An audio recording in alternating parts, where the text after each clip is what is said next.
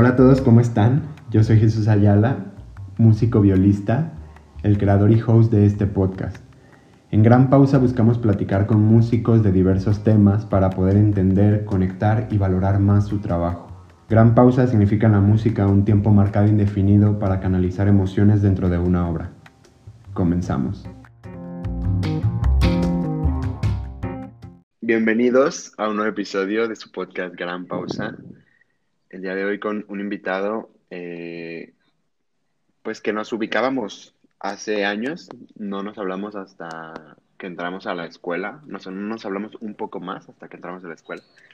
Bueno, él es Guillermo Valadez, él es de saxofón, es saxofonista más bien. ¿Cómo estás, Guillermo? Muy bien, Jesús, muchas gracias por la invitación a tu podcast. Oye, pues eh, últimamente, bueno, hoy no vamos a hablar específicamente de, el jazz, más bien vamos a hablar como del saxofón, eh, pues como académico, por así decirlo. Pero bueno, me gustaría mencionar que, o sea, esto no es muy relevante, pero no sé, como que últimamente me ha dado por escuchar jazz. La verdad no sé si escucho buen jazz o no. Solamente pongo una playlist en Spotify y listo, ¿no? O sea, se me hace padre, pues nunca había, me había puesto a escuchar realmente. Y no sé, está muy padre pero vamos a tocar temas que, tienen que ver con, un poco con el jazz. Y, bueno, pues me gustaría primero que me iniciaras contando un poco sobre, sobre tu historia, porque sé que ya llevas eh, varios años dentro de saber si iniciaste con saxofón eh, o con algún otro instrumento de alientos o, o qué fue lo que pasó. Ah, sí, está bien. Yo inicié en el Centro Cultural Santa Cecilia, o sea, la primera generación. Y pues yo, la verdad, a esa edad pues no sabía nada, o sea, ni de instrumentos, ni de nada. Y pues casi en realidad, casi nadie sabía de los que habíamos hecho trámite o habíamos entrado. Y y pues ya hubo un día en el que, bueno, hubo varios días en los que hubo como demostraciones de instrumento y ya más o menos ahí veía cada quien que quería tocar. Y como nadie sabía bien del todo, primero nos aventaron a todos como al azar en un instrumento. Y ya tú pasabas a la dirección a decir si, querías ese instrumento si querías estar en otro.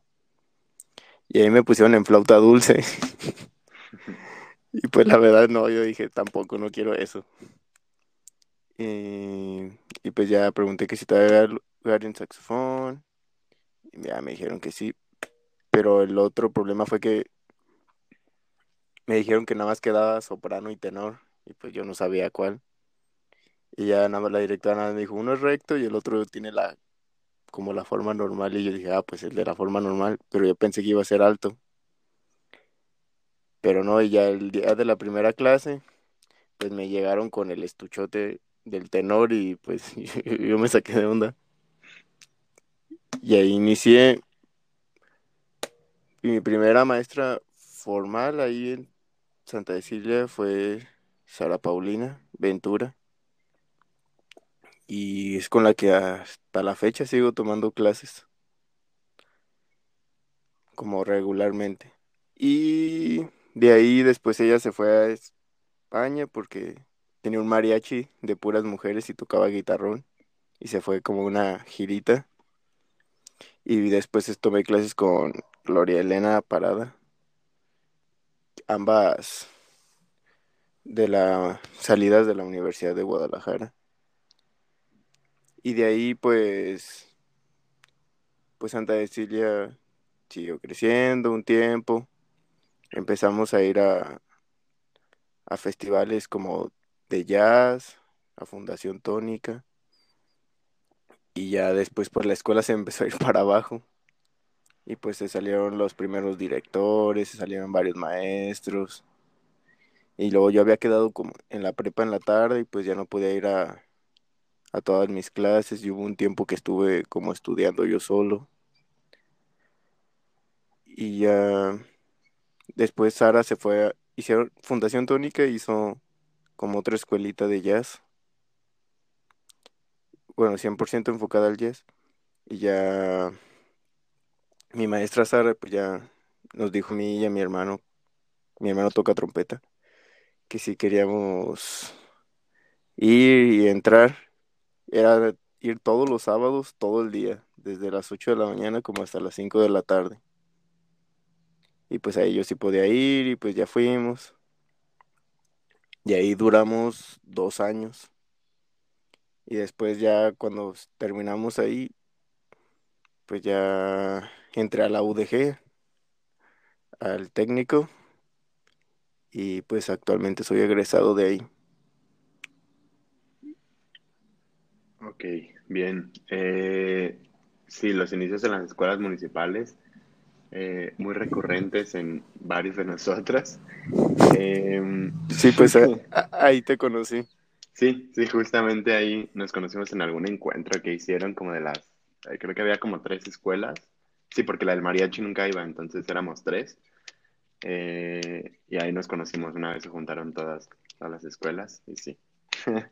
Pero eh, muy bien, escuelas más como para iniciar un gusto, un hobby por la música, pero, pero muchos de los que salimos de ahí, este, realmente nos quisimos dedicar, pues, profesionalmente a la música, ¿no? Em, entonces, eh, justo vamos a hablar como de eh, lo que es estudiar saxofón en la universidad, porque bueno, podríamos hablar de cómo fue tu inicio, así como muy adentro, ahí en la municipal, pero pues creo que no se compara en un nivel pues técnico o un nivel licenciatura, que no sé si eh, hiciste trámites, pero eh, pues me gustaría saber cómo es aprender saxofón en la universidad, o sea, en todos los aspectos que no se puede comparar, eh, iba a decir comparar con otros instrumentos, pero no sé, creo que es un instrumento muy especial porque por lo menos a nivel eh, orquesta, yo sé que hay muchísimas ramas más en las que se puede desarrollar el saxofón, pero a nivel orquesta es complicado. Entonces no llevamos tal vez la misma formación, eh, cosas que a lo mejor ustedes ven, nosotros no. Entonces, bueno, me gustaría un poco que me platicaras cómo es eh, la, o qué diferencias tú notas que hay en el saxofón a comparación de otros instrumentos ahí en la universidad. Ah, pues el, la primera diferencia es que como el saxofón en realidad es un instrumento moderno, entre comillas, mm, pues, o sea, pues toda la música que se estudia o la mayoría de la música que se estudia en la, ahí en la escuela, pues es música que ya ha estado escrita. Y pues no hay por ejemplo, no hay música de Bach para saxofón, no hay música de, de Beethoven ni de nadie de esos compositores famosos. O sea, por eso es que nunca ven, se ve a un saxofón en, en una orquesta o así. Porque son obras más específicas y poco comunes, ya más contemporáneas, de finales del siglo XIX o inicios del siglo XX pero pues es raro en realidad estarlo viendo dentro de una orquesta en el ámbito académico, por decirlo así. Mm. El estar en la escuela, bueno, aquí en, aquí en México, por ejemplo, pues es complicado, al menos aquí en la UDG, porque pues cuando yo entré, mi maestro de saxofón era clarinetista en realidad. Y, eh, o sea, y tocaba sax también, y lo tocaba muy, muy bien. Pero pues obviamente hay muchas diferencias entre que te dé clase un clarinete, alguien que se dedica más al clarinete que alguien que se dedique de plano al sax. O sea, es como si a ti te diera clases un maestro que toca violín, pero que también toca viola. O sea, no es lo, no es lo mismo.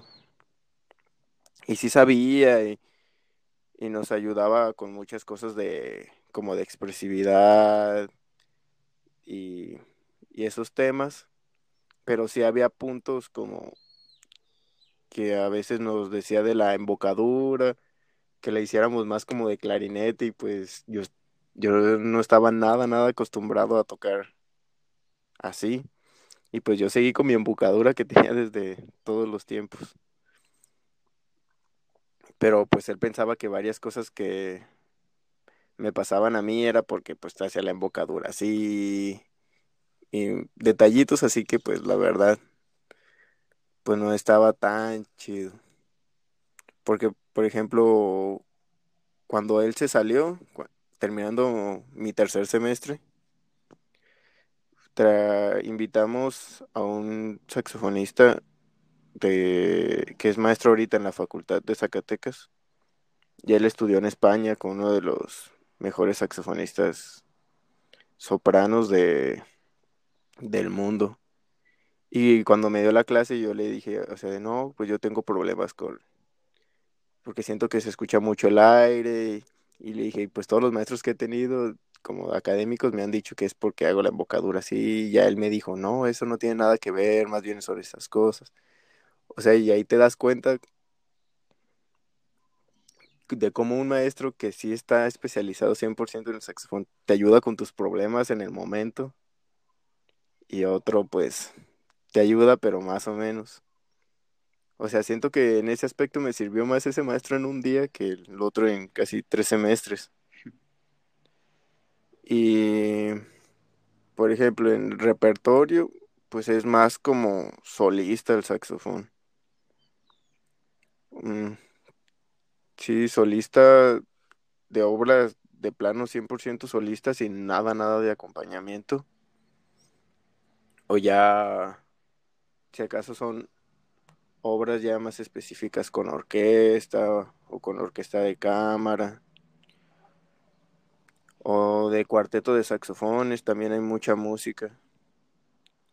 Pero si estudiar música académica aquí en la UDG sí es algo complicado. Porque por ejemplo en la UNAM, ahí sí hay seis maestros de saxofón que están 100% especializados en eso. Y la vez que fui, pues la verdad se escucha luego, luego el nivel que tienen todos los alumnos de allá, comparado con aquí la UDG.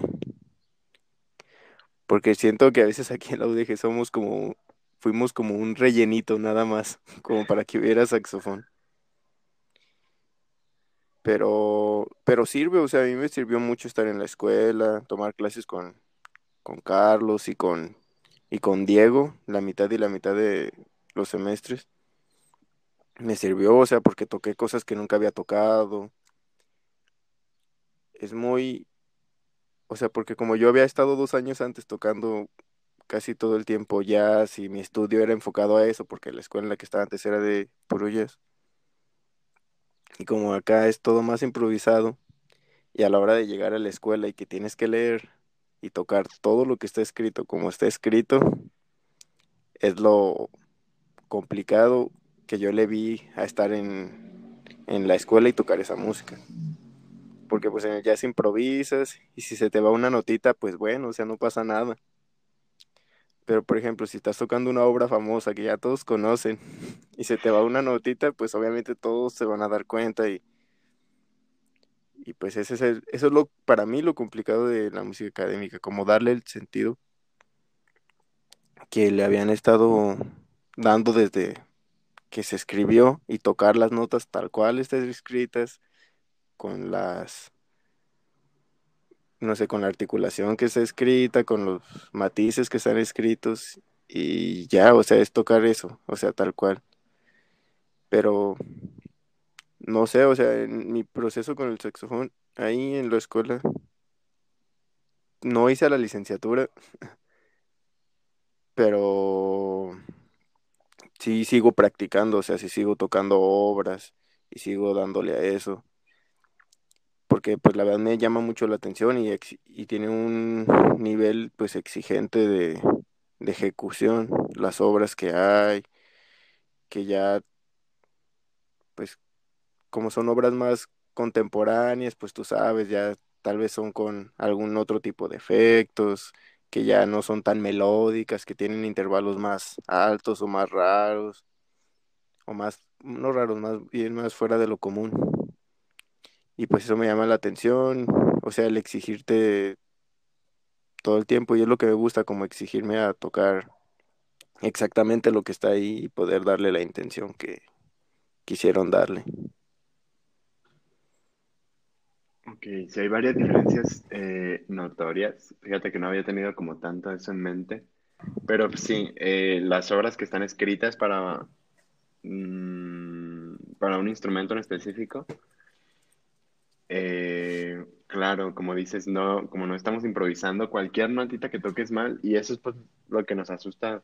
Bueno, no nos asusta, pero a lo que tememos y a lo que estudiamos todo el tiempo justo para que no se te vaya una notita en pleno recital, en pleno concierto, pues sí es, o sea, sí es muy distinto. Puede parecer como que es tan sencillo como tocar lo que está escrito y tan sencillo como lo es improvisar, que no debe de ser sencillo tampoco.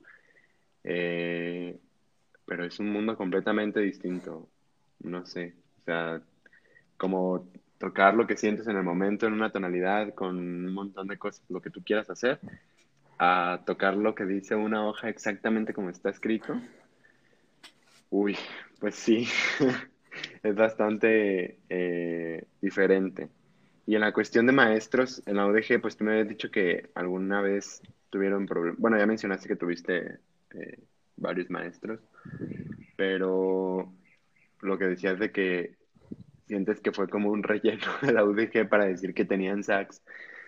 La UDG, bueno, yo siento que tiene muy olvidados a muchos de sus, de, los instrumentos, pues.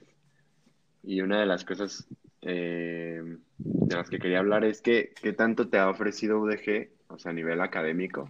¿Qué tanto ha llevado, pues no sé, masterclass de algo de sax o de improvisación o ¿O has tenido que siempre buscar por fuera?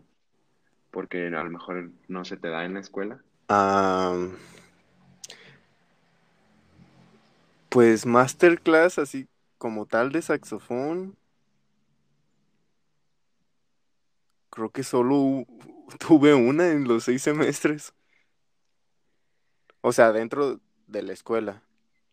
Porque este maestro que te digo de Zacatecas nosotros lo llevamos por fuera. O sea, nosotros le pagamos, nosotros, o sea, un compañero fue el que lo contactó y fue el que juntó todo. Y ya al final lo hicimos en la escuela que está a un ladito de ahí de la UDG, no me acuerdo cómo se llama. Una que es como de iniciación musical. Y, y al final nada más pedimos la escuela como unas horas ya en la tarde para que nos prestaran un salón nada más.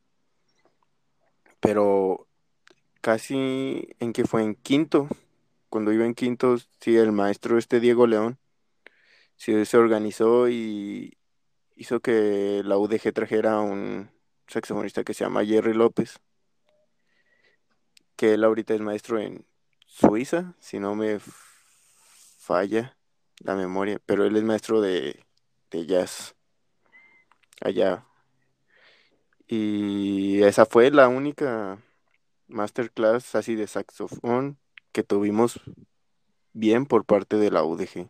Imagínate, una en, en tres años. Wow, no, pues está, está gacho. Mira, por lo menos tuviste una, yo no. o sea, en los tres años, ni una sola masterclass de viola en la UDG. Yo siempre he tenido que buscar por fuera, incluso en otros estados, porque, porque no, no hay aquí en Guadalajara, pero bueno. Eh, sí, UDG la verdad es que lo está haciendo mal ahí.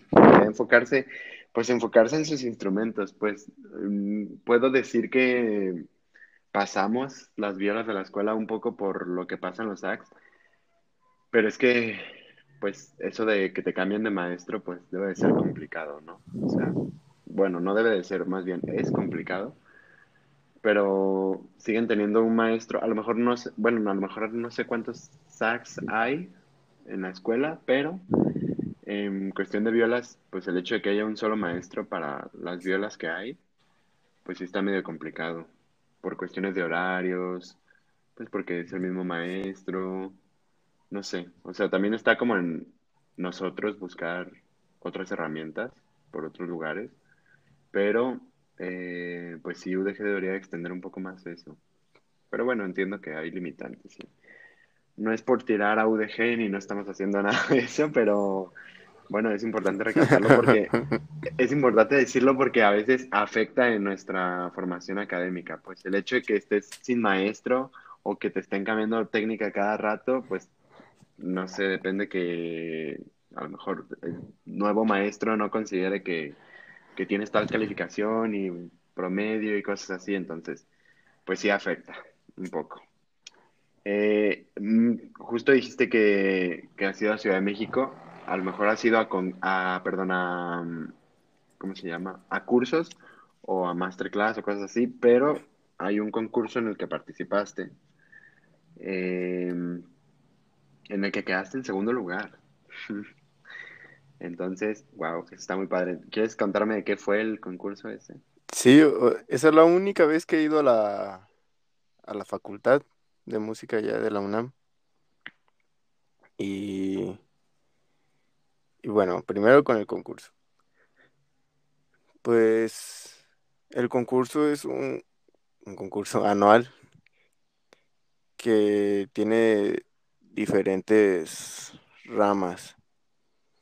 Creo que hay una parte que es la de composición para obras de cuarteto de saxofón, creo que hay otro para obras originales, está el de el de clásico, o sea, hay como tres de clásico, hay como clásico infantil, clásico nacional y clásico panamericano.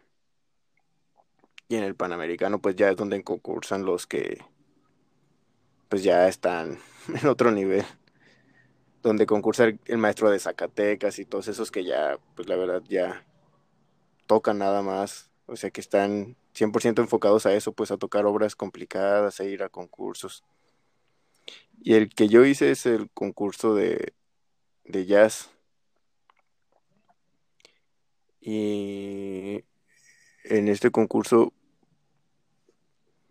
pues yo ya tenía pensado ir desde años pasados, pero pues no me animaba. Y, y, pues era más el miedo, pues, porque nunca había ido uno.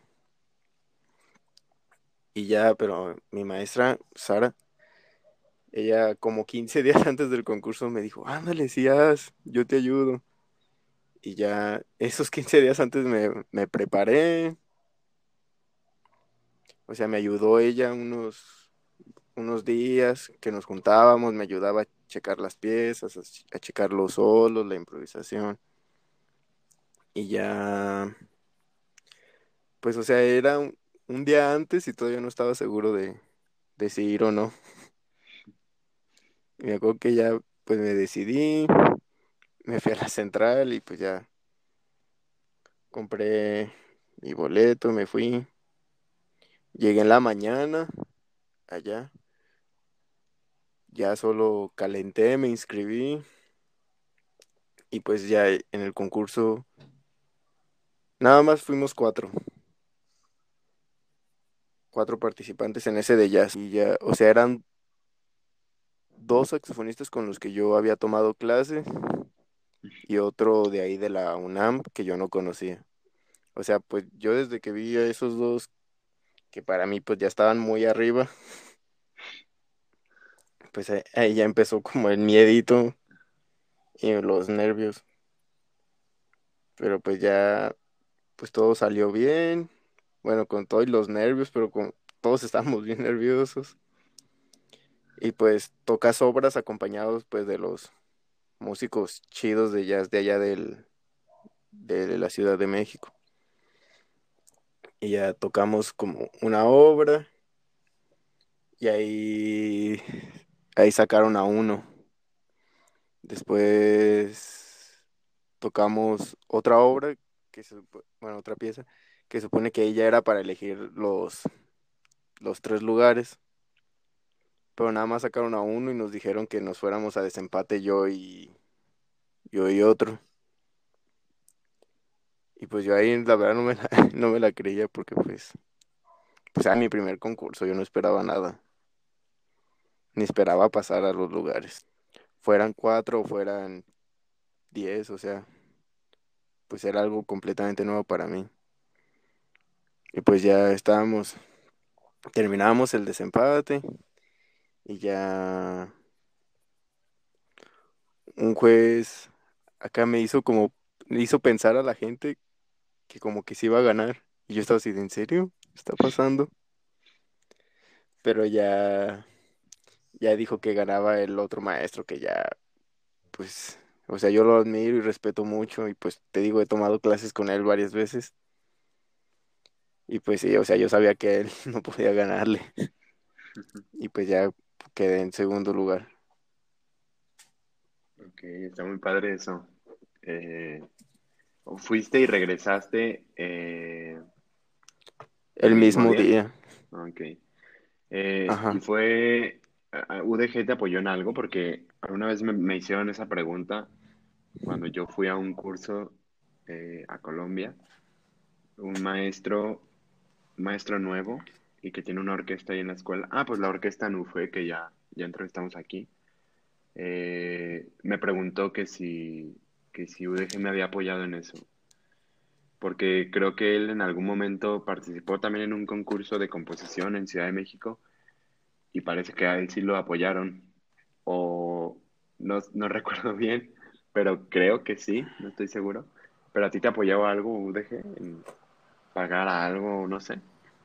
No, pero en parte fue también culpa mía, porque, o sea, yo te digo, o sea, un día antes yo no sabía si, si iba a ir o no. Mm. Y, y otro compañero fue al de Clásico al Nacional, y según yo a él sí le pagaron los camiones, pero porque él sí estaba seguro como desde un mes antes o así. Y desde un mes antes él metió todo el trámite. Y sí, o sea, yo más bien ya no alcancé. O se- o sea, fue también culpa mía. Si no, yo creo que sí me hubieran apoyado con los camiones y así. Ok, ok. Eh, y me pareció muy curioso que dijiste que cuando llegaste allá te inscribiste al concurso. ¿Sí dijiste eso? Ah, sí, es que allá, allá te inscribías. Ah, ok, entonces no haces. Llegabas, ya había, ya había, no, no era como un preregistro, o sea, podías llegar e, e inscribirte. Mm, Pues cu- curioso porque en, en casi todos los concursos que yo sepa, nunca he participado en un concurso, entonces no sé mucho del tema, pero creo que hacen audiciones antes o como un registro o algo así para ver, a lo mejor si hay como diferentes categorías y pues tienes que hacer como que todo un registro de, de, edad o de tipo de obra o cosas así. Entonces, está curioso. Nomás te verificaban la, la edad. O sea, porque al de jazz, pues era hasta los 35. Al nacional de, de clásico, pues era como hasta los 28, creo. Al panamericano también como hasta los 30 y algo. O sea, nada más te checaban como la edad. O sea, pues no sé si ellos como que supongan que pues, o sea, si vas es porque ya lo tocas o porque pues vas un poco seguro. Porque no creo que cualquiera vaya a inscribirse nomás por nomás. Pero sí, o sea, no hubo como una audición previa. Ellos solo publicaron la, como el cartel del concurso, con las obras y piezas que se iban a tocar, y ya. Eso fue, fue todo. Ok. Eh, justo, bueno, pues fue un concurso de jazz, ya lo mencionaste. Eh, y me habías comentado que la improvisación es importante para ustedes. No sé, a ver, mejor lo pregunto, ¿no? Eh, en todo, en todo lo que se puede desenvolver, bueno, excepto en obras específicas, pero en los géneros que hay para sax, por ejemplo, eh, jazz, reggae, eh, las big bands, no sé qué género sea, en todos los géneros que hay, ¿tienen que improvisar o no? Pues en la mayoría. O sea, hasta en una obra de la escuela tenía espacio para improvisar. Porque era contemporánea y tenía. Y había hecho, era hecha por un saxofonista que también tocaba jazz. Y ahí puso espacios para improvisar. O sea, ya hoy en día siento que es algo fundamental ya en todo. O sea, el improvisar. Pero sí, en el jazz, pues el 90% de lo que se toca es improvisado, así que ahí sí. En el reggae, pues también, o sea, en medio puede haber un solo o así. Pero pues a lo que yo me refiero y en mi experiencia como tocando y trabajando, sí, o sea, casi en todos lados te van a poner un, un solito o así, hasta en obras de cuarteto de saxofón. Y son solos, pues improvisados la mayoría. Y a menos de que estés tocando una obra que sí esté completamente toda, toda, toda, toda escrita. Pero sí, o sea, para nosotros sí es como 100% importante saber improvisar. O sea, y hay, y hay músicos, o sea, hay saxofonistas académicos ya profesionales que no saben, o sea, y que se dedican, que son casi 100%, pues como otro, como cualquier otro músico académico. O sea, son obras ya hechas y, y así tal cual. ¿Y no les dan una materia especializada para improvisar, o sí? No, en la UDG ni de ni de chiste. No, ya aquí. Pues no, y aquí en Guadalajara no hay licenciatura en, en jazz o música contemporánea, como le llaman. No, sí, eso ya es por tu cuenta y con maestros casi siempre particulares o en masterclass o en el vasto vasto internet. Pero sí, no, en la UDG, pues no, nunca, no hay donde aprender a improvisar. Está, está la Big Band de Valdivia, pero pues, pero pues no están tan enfocados en la improvisación, o sea. O sea, no, en la UDG no hay algo que sí esté 100% enfocado en la improvisación. Ok, entonces mm, debe ser complicado, ¿no? Para estar buscando.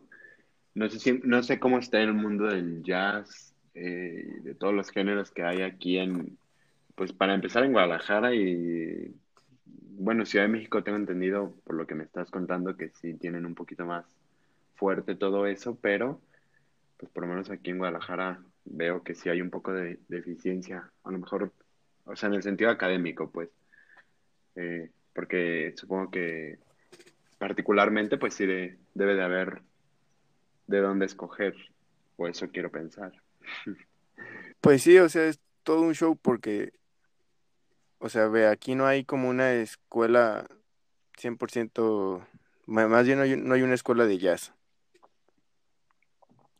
Y la UDG en lo académico, pues ahí está, ¿no?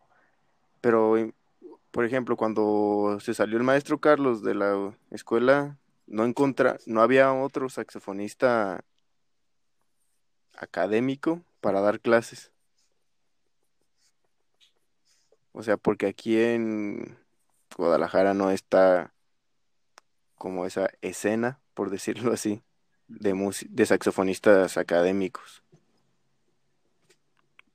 Porque por tal vez por el trabajo o por X cosa, pero por ejemplo en la, eh, en la Ciudad de México pues tienen la facultad de música donde dan donde dan clásico y aparte tienen un maestro da un taller de improvisación mínimo, pero allá en si hay una si hay una escuela que sí tiene licenciatura en, en jazz y música popular, que le dicen.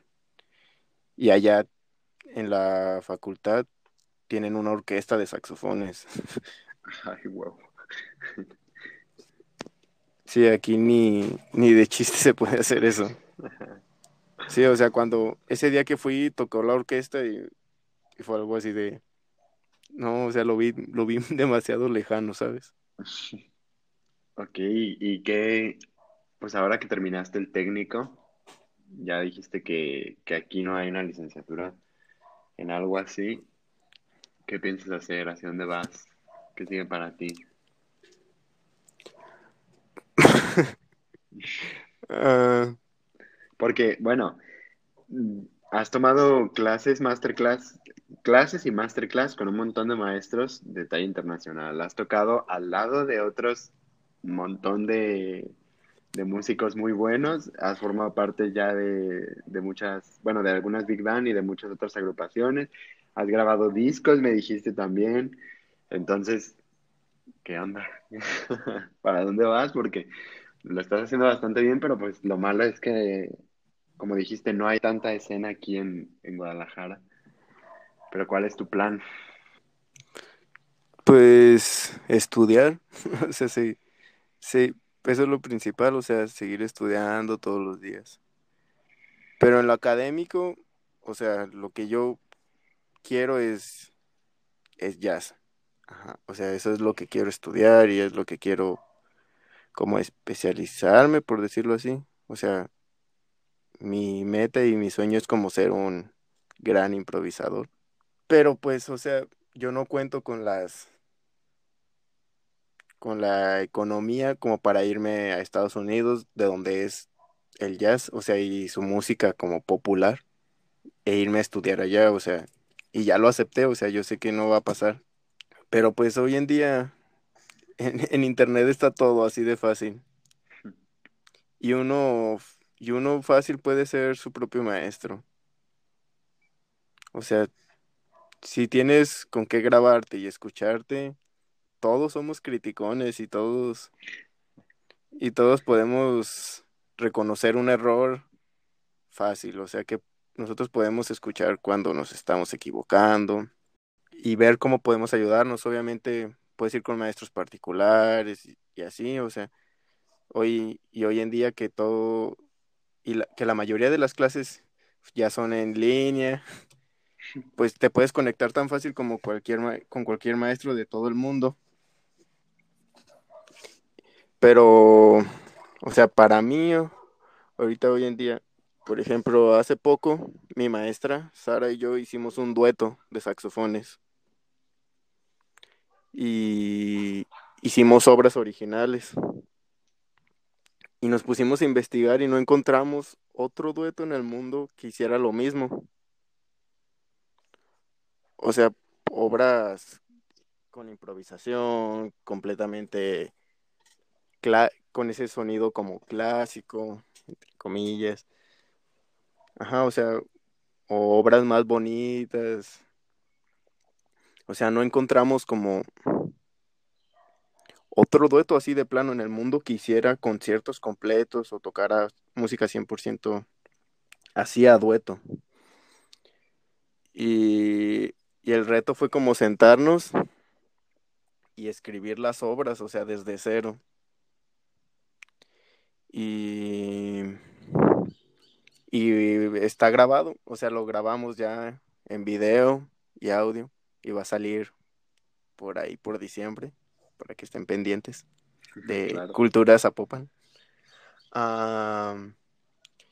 Pero me gustó mucho sentarme y escribir, ¿sabes? O sea, y siento que no me costó tanto trabajo, aunque es complicado pues escribir nada más para dos instrumentos melódicos y pues no sé, me llamó mucho la atención eso. Y como ya sé que no me puedo ir de aquí y me gusta mucho componer, estaba pensando en hacer trámites a, a composición aquí a la UDG y ya yo seguir por mi lado de, de estudiar improvisación y todo eso. Pero aún no estoy seguro, o sea, pues porque me va a consumir también mucho tiempo Y pues yo quiero estar tocando y tocando y tocando y tocando. Pero pues no sé, o sea, los días son demasiado largos y para todo hay tiempo si lo sabes cómo acomodar bien. Ok, sí, está muy padre. Eh, ya van varios que nos dicen de composición o que ya están en composición. Está padre porque, o sea, me pongo a pensarlo y se escuchaba mucho de, ay, es que, ¿de qué vas a vivir cuando eres compositor, no? Creo que son de las licenciaturas más difíciles actuales, pues, porque, pues, aceptar, incluso a veces para nosotros aceptar la música moderna es como muy complicado. O sea, sí se hacen cosas bien raras, pero, pero, pues no sé, hay de todo. Necesitamos un poco, primero aceptarla como músicos, escucharla y tocarla, pero Ajá, cada vez esa, escucho más que, que se van a, a composición y bueno, me da mucho gusto pues que, que salgan más compositores porque creo que va a marcar una generación muy grande de música para la música moderna, pues. sí, o sea, y por ejemplo, cuando fui allá al DF, en el concurso de, de clásico, en el Chido, donde ya concursan los, los más pasados, tienen que tocar una obra de un compositor de su país. O sea, y yo cuando, y yo me quedaba así, no mames, ¿qué van a tocar los de aquí? Pero no, o sea, los de aquí de México tocan obras de un saxofonista de Oaxaca que se llama Arodi. Y él, o sea, él tocó y estudió por todo el mundo. Y él, así como toca y compone para clásico, también ganó, creo que, si no me falla o si no estoy echando verbo, él ganó la primera edición del concurso de jazz al que yo fui. O sea, es que hoy en día tienes que ser un músico completo, o así lo veo yo, o sea, tienes que poder tocar todo, tienes que poder leer bien a primera vista, tienes que tienes que estar listo para lo que te pongan enfrente. Y por eso te decía yo de la importancia de saber improvisar, porque o sea, por ejemplo, tú cuántos cuerdistas conoces que improvisen aquí en Guadalajara? No, ni uno solo. Ajá, o sea, es el chiste y, y yo sí, o sea, de Guadalajara tam- creo que son contados los que conozco, pero pero no, eh, no inventes, o sea, los violinistas, por ejemplo, que he escuchado que improvisan, se escucha súper bonito, o sea, o sea, y todos pueden tocar todo así de fácil. Y es lo que te digo, o sea, qué mejor que poder tocar todo, o sea, intenta tocar mariachi, intenta tocar jazz, intenta tocar clásico, intenta tocar reggae, o sea, a final de cuentas, todo es música y pues todo te va a nutrir y todo te va a hacer un músico más completo. Sí, sí, claro. Justo eso, el ser músico completo y estar, pues como lo dijiste, estar preparado para lo que te pongan enfrente. Es, no sé, no creo, iba a decir que es algo que, que se está dejando, pero no, al contrario, yo creo que se están metiendo todavía más. Y eso, creo que el hecho de que tengamos carreras separadas, a veces lo veía como una desventaja. Bueno, lo veo como una desventaja para la gente que de plano se quiere dedicar a una sola cosa, porque es su sueño más grande, pero es una ventaja para la gente que le gusta estar metida en todo, ¿no? Por ejemplo, en pedagogía, en composición, en dirección coral, en otros estados que hay dirección, eh, pues dirección orquestal, ¿no? Para, para ser director. Eh, pues creo que es una ventaja el hecho de que las carreras, el técnico y la licenciatura estén separadas, porque pues así en el técnico ves tu instrumento y en una licenciatura, pues como bien está pasando, irse a composición. Pero está, está muy cool y, y qué bueno que, que busques por otros lados clases particulares. Eh, pues ojalá hagas esa composición para después escuchar tus obras. Y vamos a estar esperando en, en diciembre, dijiste, eh, la grabación de, del dueto con, con tu maestra. Y pues nada, ¿hay algo más que quieras agregar? Mm, no sé ahora en el momento, pero no, todo está, está perfecto. Ok, pues muy bien. Eh, muchísimas gracias por tu tiempo y muchísimas gracias a todos por escucharnos y nos vemos la siguiente semana.